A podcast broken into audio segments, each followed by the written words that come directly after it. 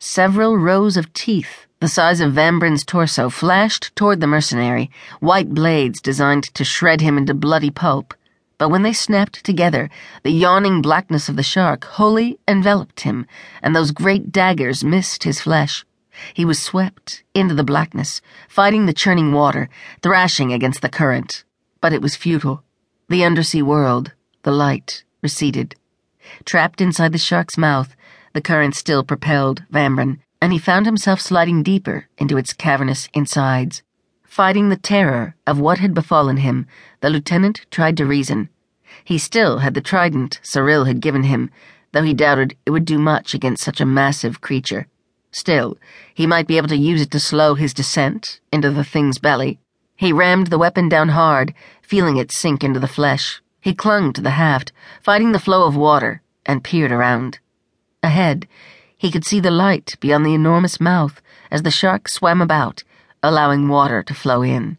Indeed, the current that was trying to sweep him along reminded him of something. Turning to stare in the other direction, deeper into the beast's gullet, he spied the twin glimmers of light he was hoping for. The gills. Uprooting the trident and paddling furiously, Vambran swam toward one side of the shark, aiming at those slits, letting the flow of the water carry him. As he neared the first of the gaps in the shark's body, he jabbed the trident into it, using the weapon as a handle. The force of the water was strong, but Vambran wasn't sure he could slip out through the gill. He pushed on the flap experimentally to see how flexible it was. It did not give much, but it was the only means of escape that he could see. Bolstering his courage, the mercenary began to climb through the gill. He led with the trident and his arms. Once he got his head wedged into the gap, he began shoving himself through, using the trident like a pry bar. The shark, perhaps sensing the man's assault on a sensitive body part, thrashed about, buffeting Vambran. He nearly lost his grip on his weapon, and he was slammed about painfully, all the while still desperate to free himself. When the shark jerked just right, the gill slid open enough that Vambran's body slipped through, he went tumbling along the shark's flank, buffeted by its motion and scraping painfully against its rough skin. But he was free. And bleeding. It was no more than a scrape, trickling only a little blood, but the great brute was making a wide turn, and Vambran feared that it could smell his wound in the water already. Terrified of another attack, of not being so lucky as to evade the teeth again, he dived downward to the seafloor and discovered a small fold in the coral and the anemones where he could wedge himself in.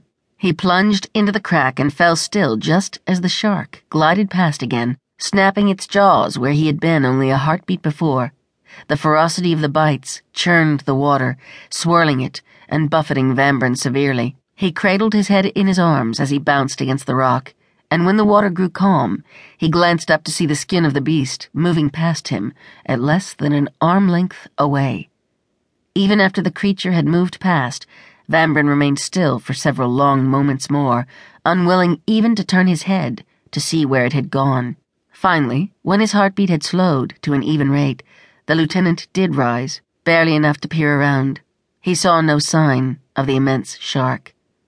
Thank Tymora, he thought sagging down again.